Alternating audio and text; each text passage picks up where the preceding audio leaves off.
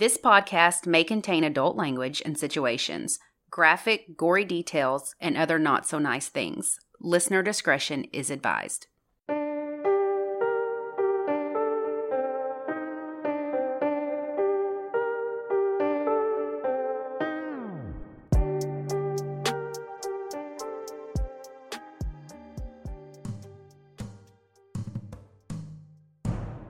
Beware the Ides of March. What is the Ides? Well, I'm glad you asked. The Romans did not track a calendar or time like we do now, and the Ides of March is just a particular day in March.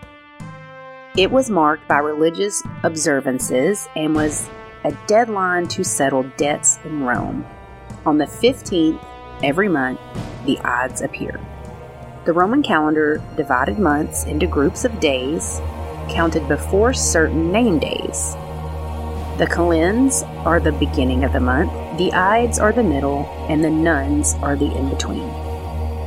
Have you heard the phrase before? It was probably in Shakespeare's play, The Tragedy of Julius Caesar. March 15th is when Julius Caesar was assassinated. But the play is not what made this day famous. Caesar really was assassinated on March 15, 44 BC. He was stabbed 23 times by a group of senators who were concerned with the amount of power that Caesar held. In total, there were 60 to 70 senators who conspired to kill him, led by Brutus and Cassius. A seer had warned Caesar of the assassination, which was famously dramatized in the play by the phrase, Beware of the Ides of March. It only seemed fitting to cover assassins or assassinations for our March Patreon episode. So buckle up and join us on this dark and twisted ride through tales of murder for hire.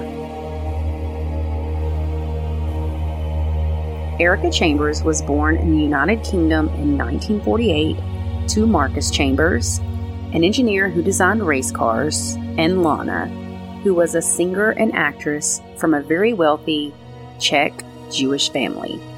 Lana had lost most of her family during the Holocaust. Erika spent the early part of her life living in Notting Hill, then studied at the University of Southampton, where she studied geography. Her parents had separated when she was growing up, and Erika went to live with her mother. Erika moved to Australia, then eventually she moved to Israel. Wow. That's a Yeah, change. She's making her way downtown. In Israel, she studied hydrology at a Hebrew university in Jerusalem. Hydrology? Hydrology. What is that? Like the learning of hydraulics? No, it's the study of Earth's water and its movement in relation to land. Duh. Uh, I'm glad someone is interested in that because I sure as hell am Hello, not. hello. That's what it means. Duh. Okay. So in 1973, she was recruited by the Mossad after learning more about the Holocaust and how many of her relatives had died in it. She spoke fluent German and didn't look Jewish, quote unquote, Mm. so she was perfect for them. So the Mossad revealed details to her that she had not known before, and that solidified it for her she was going to join them. So Mossad is Hebrew for institute. The Mossad is responsible for human intelligence collection, covert action, and counterterrorism. It focuses on Arab nations and organizations throughout the world. In 1975, Erika assumed a fake British identity and began participating in their operations. She spent several years going through extensive training, then moved to Germany as a sleeper. Mm. She lived there for three years. She had to distance herself from Israel. Once she was activated, she was sent to Beirut for her one and only mission. It was 1978. She was given a visa for Lebanon by the Lebanese embassy and took the name Penelope. Wow. She rented an apartment overlooking the Rue Verdun, which was close to where a man named Salome lived. Over the next six weeks, she watched Salome, studied his every move. She knew how he spent his afternoons with his wife, in meetings, or at the gym and sauna. Penelope started working with Palestinian charity named the House of Steadfast of the Children of Telsada and engineered meetings with Salome. He took a liking to her and took her to several functions, and eventually the two got very friendly. No one knows how friendly exactly. we can speculate. You can speculate. After this, another agent was brought in for a few weeks once Penelope had Salome's routine down. This other agent and Penelope met on January 17th, loaded a Volkswagen with 100 pounds of explosives. The car was then parked outside Salome's apartment, where Penelope had a view of the car. This was around 2:30 p.m. An hour later, Salome left his apartment with his four bodyguards, got into his car, and drove away en route to his mother's birthday party. As they passed the Volkswagen, it was detonated. All occupants of Salome's car, including him, were killed. Four people walking by the car were also killed, including a German nun and an English student, and 18 bystanders were injured. I have not heard about this. Just wait. It sounds like a movie, though. It does. Operation Wrath of God was set up to seek revenge. The 1972 Olympics took place in Munich, Germany.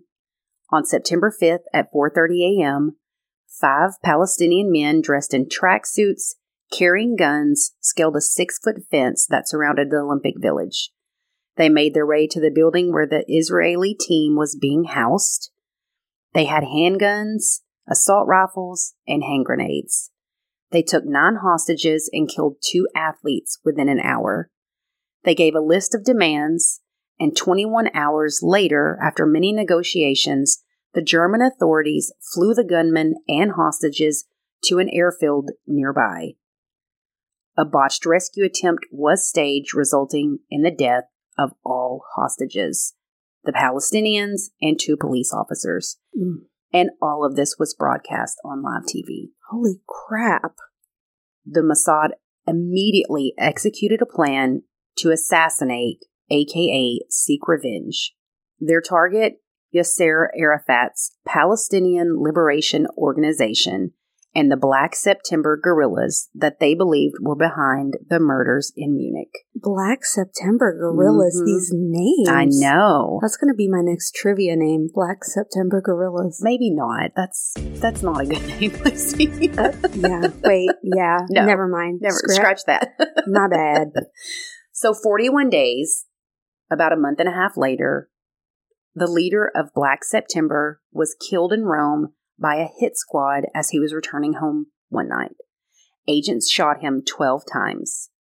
The PLO's top man in France was killed in December after his phone was replaced by one packed with explosives. His phone rang as he sat down at the table, and the bomb was detonated. Mm. Using an agent posing as an Italian journalist, he was lured away and the bomb was put in place. He goes home, sits down at his table.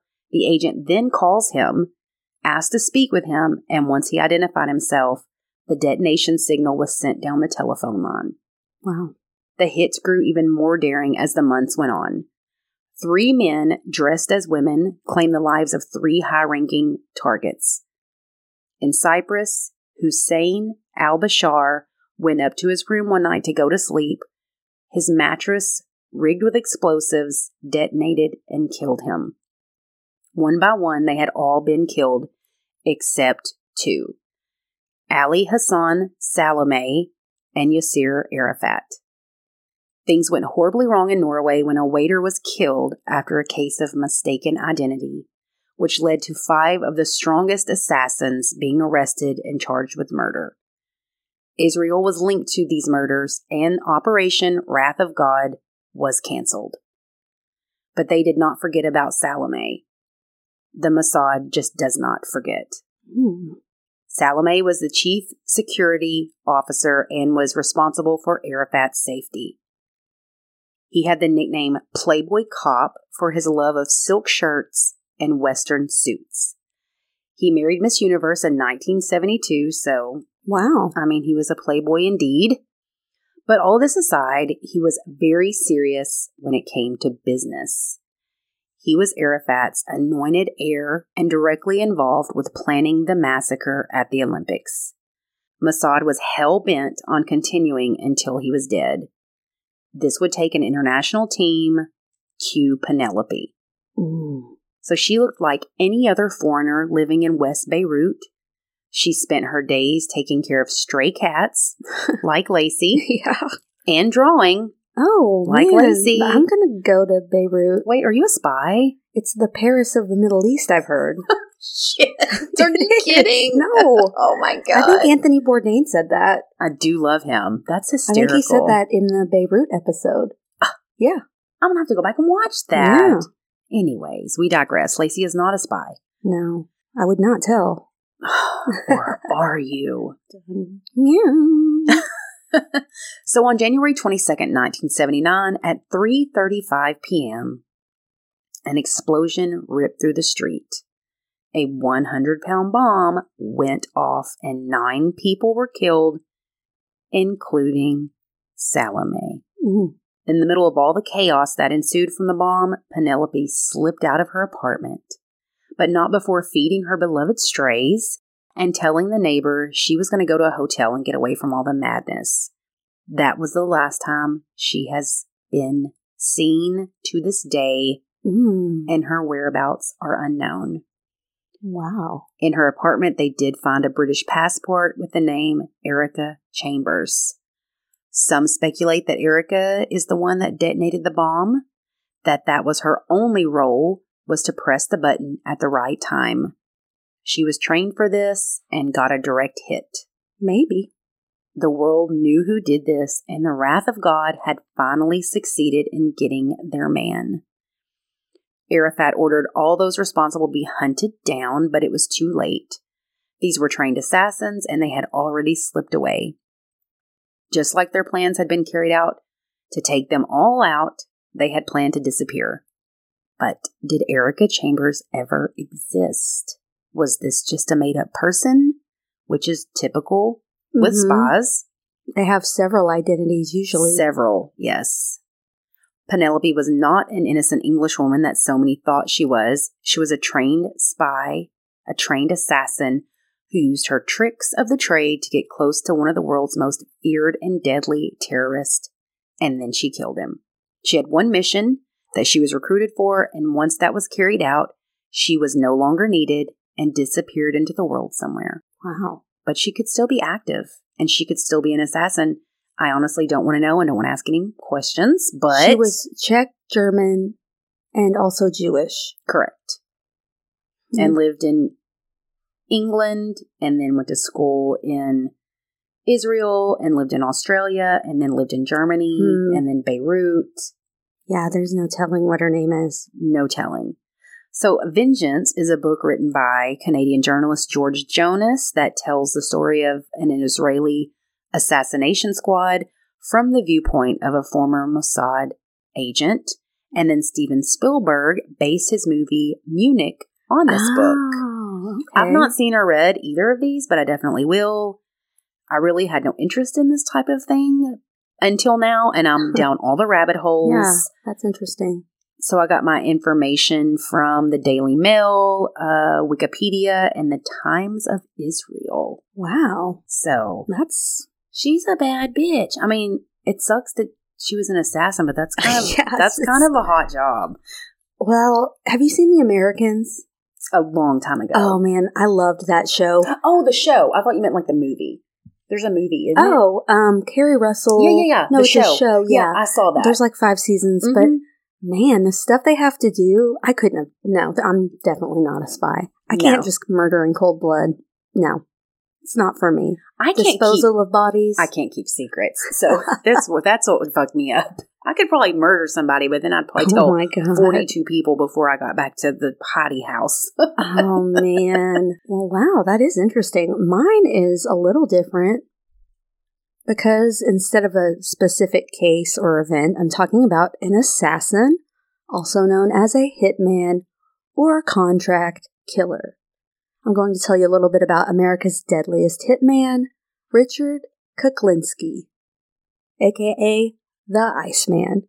Kuklinski? Yeah, there's a movie from 2013 called The Iceman that has Michael Shannon in it. Have you seen it? No. It's a really good movie. I never knew about this until I watched it, but he does a very good job. So Richard was born on December 22nd, 1906 in Jersey City, New Jersey. I thought he was going to be from Poland or something with that name. Yeah, that does sound Polish. So his father Stanley was a brakeman on the railroad in Delaware, and his mom Anna worked in a meat packing plant. He was the second of four children. His father Stanley was known as a violent alcoholic and would regularly beat the kids and sometimes his wife. Oh my God. Anna was a devout Catholic, but she was also abusive. She would beat Richard with broom handles. She believed that stern discipline was very important. I'm not saying this is great. It's the early 1900s. Very typical People parenting. beat their kids. I mean, I'm definitely not for that, but I'm just, you know, that was probably the norm. I don't know. Oh, for I sure. wasn't alive. But this is not normal. Uh, according to Richard, at one point, Anna tried to kill her husband with a kitchen knife. Richard later called his mother a cancer who destroyed everything she touched. Holy shit. That's something to That's say. a burn. Yeah, that's dark. So, I mean, hmm. He left school after eighth grade and did a bunch of odd jobs until he started dabbling in criminal activity. He would bootleg pornographic films, which, yeah, this is his start. odd, isn't it? This got him connected with other criminals, so he was kind of in the circle, and that's kind of how he branched out. And well, yeah, you know, Christians say pornography is the gateway it's the gateway. to, yeah, to to all hit- things. Well, it, I guess it was to him. So he was eventually hired as a hitman. He carried out assignments from several crime families, including the Genovese, Gambino, and De Cavalcante organizations. And all the while, Richard lived with his second wife and children in the New Jersey suburb of Dumont. They knew him as a loving husband and father, but he did have a bad temper. He had two sons, Richard Jr. and David, with his first wife, Linda. While working for a trucking company, he met Barbara, Barbara's a hoe. Barbara Padriki, Padrisi. She was a secretary at the same company, so he had an affair with his secretary, basically. Barbara's a hoe. Richard and Linda divorced. Yeah. And then he married Barbara, which is kind of surprising, in 1961, and they had two daughters, Merrick Those are cute names. and. Kristen, and a son, Dwayne. That just kind of doesn't roll off the tongue, does it? and then Dwayne. Yeah. Merrick. That was my dad's middle name. it's like it doesn't it doesn't match their other whatever Dwayne. Okay. Barbara said that Richard would alternate between good Richie and bad Richie. Good Richie was a hardworking provider and an affectionate father and loving husband who enjoyed time with his family. Barbara remembered that when Merrick became seriously ill after she was born, Richard stayed up all night, night after night, to care for her. Aww. So it's like he seems like a good guy, but Bad Richie would appear at irregular intervals, sometimes one day after another, other times not appearing for months. He was prone to unpredictable fits of rage, smashing furniture, and domestic violence.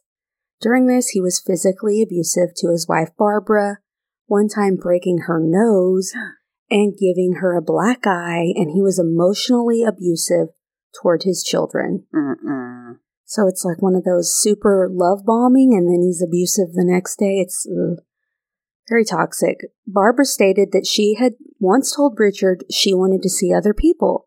He responded by silently jabbing her from behind with a hunting knife, so sharp she didn't even feel the blade go in. he stabbed her?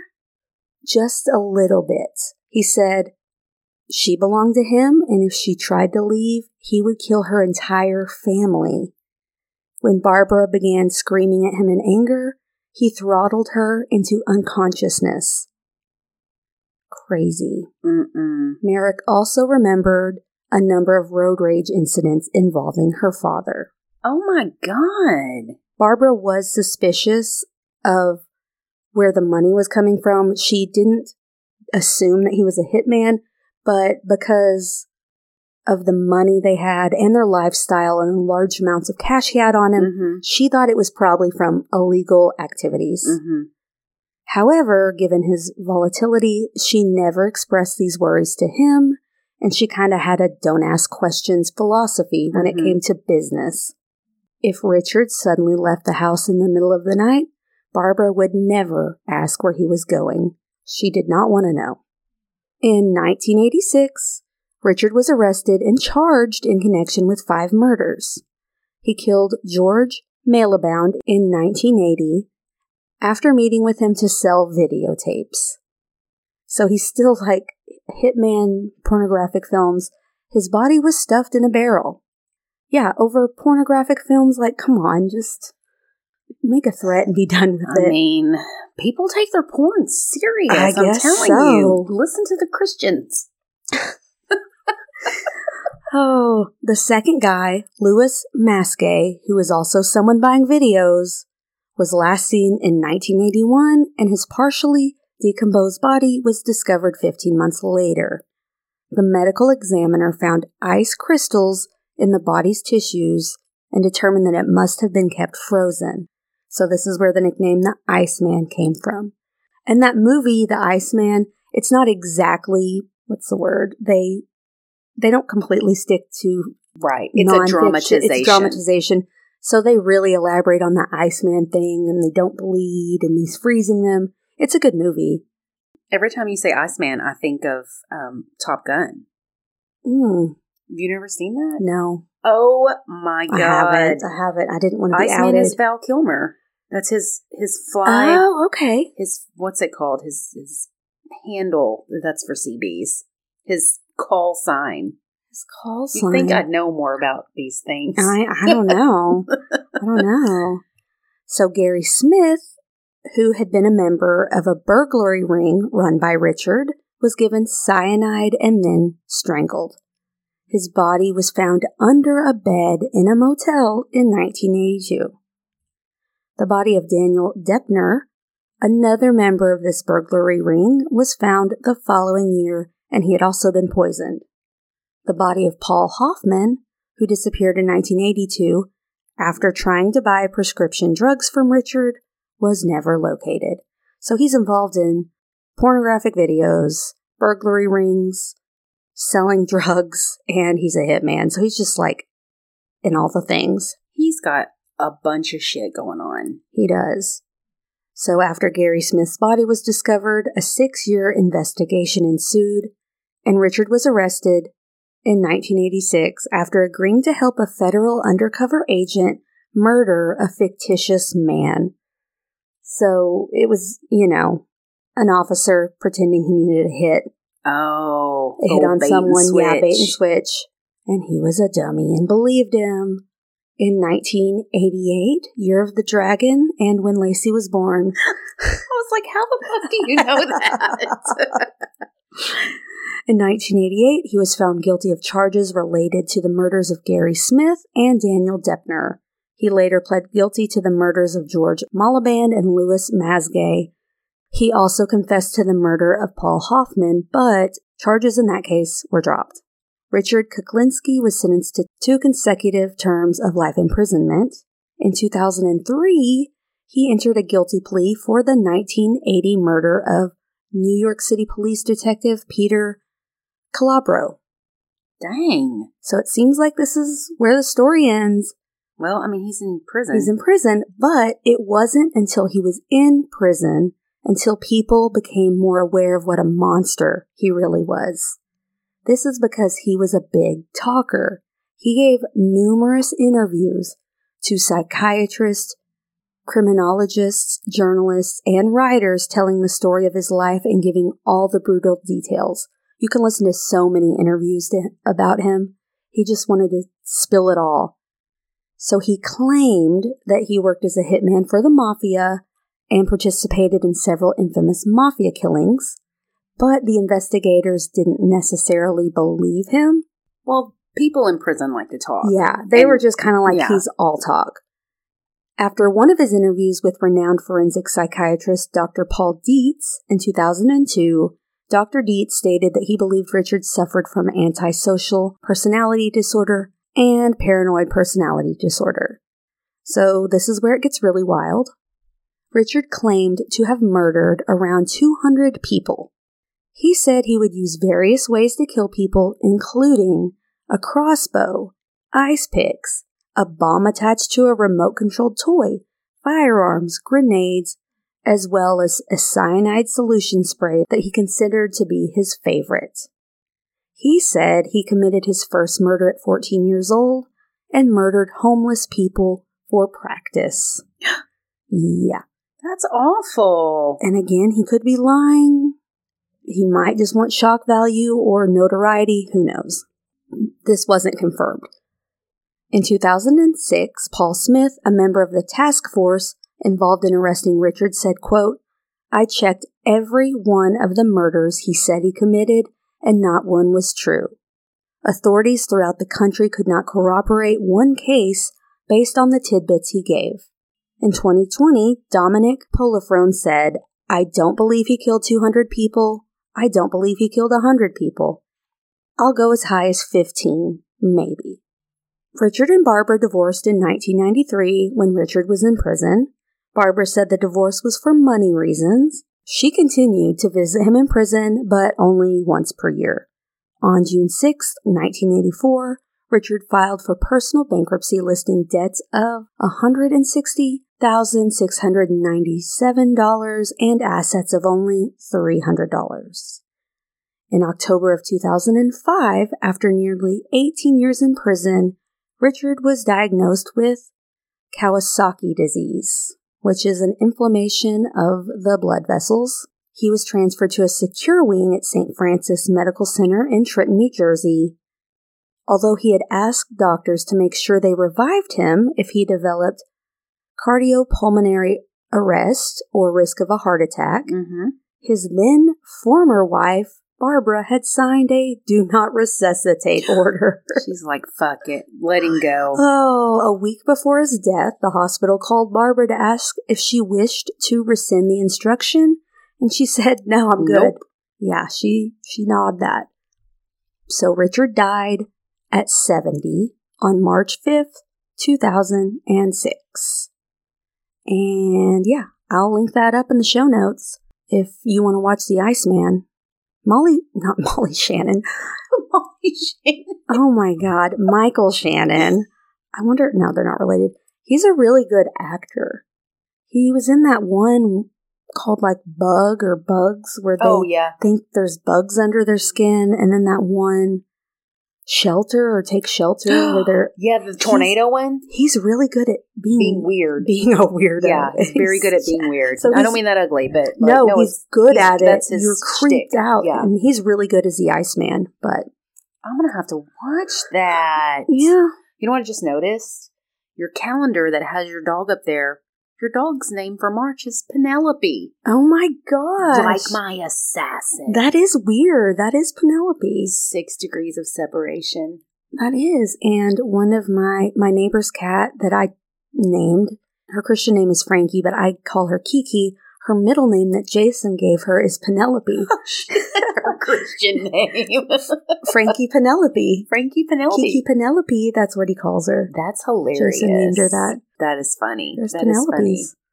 There's a lot of Penelopes. Yeah. Anyways, If anyone knows a good hit case, let us know. We're not going to cover it again, but just we want to be aware I and look read it. into it. it may be from a certain state, and we yeah, may cover yeah, it. Yeah, tell us about it. Regardless, uh, are you watching anything in particular since we last recorded yesterday?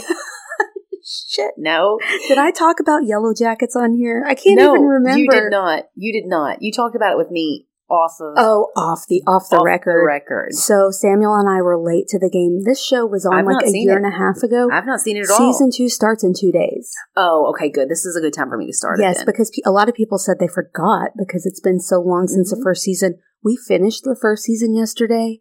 I'm not going to give away spoilers. you cannot wait for the second season. It is so it starts off the first episode. There's just teenagers in the woods. They're wearing these weird, creepy antler masks.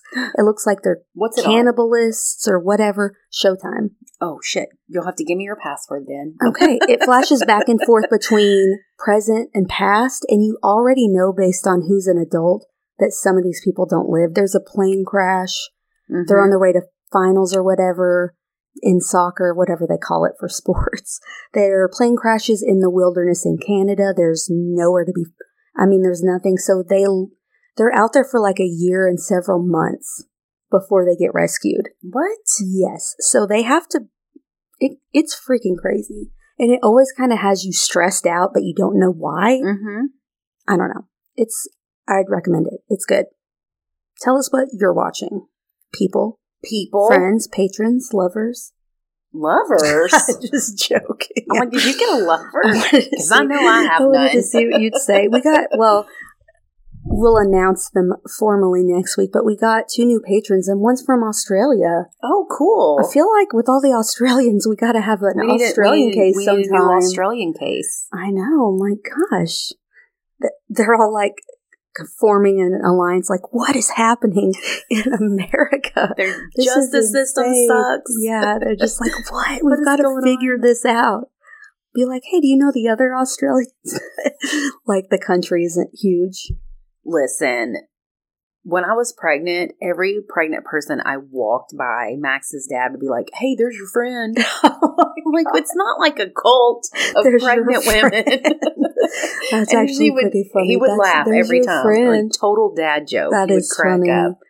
Oh my gosh. Our dogs met for the first time today. did, and they're outside being heathens. They're having the best time ever. Oh, They're super cute. We'll They're have to adorable. have to get a picture. We should have. I should have videoed them when they were still. They still had energy. Now I'm sure Rhodey's shockingly tired somewhere, which is good. I'm. mm, That's great for me. Thank you.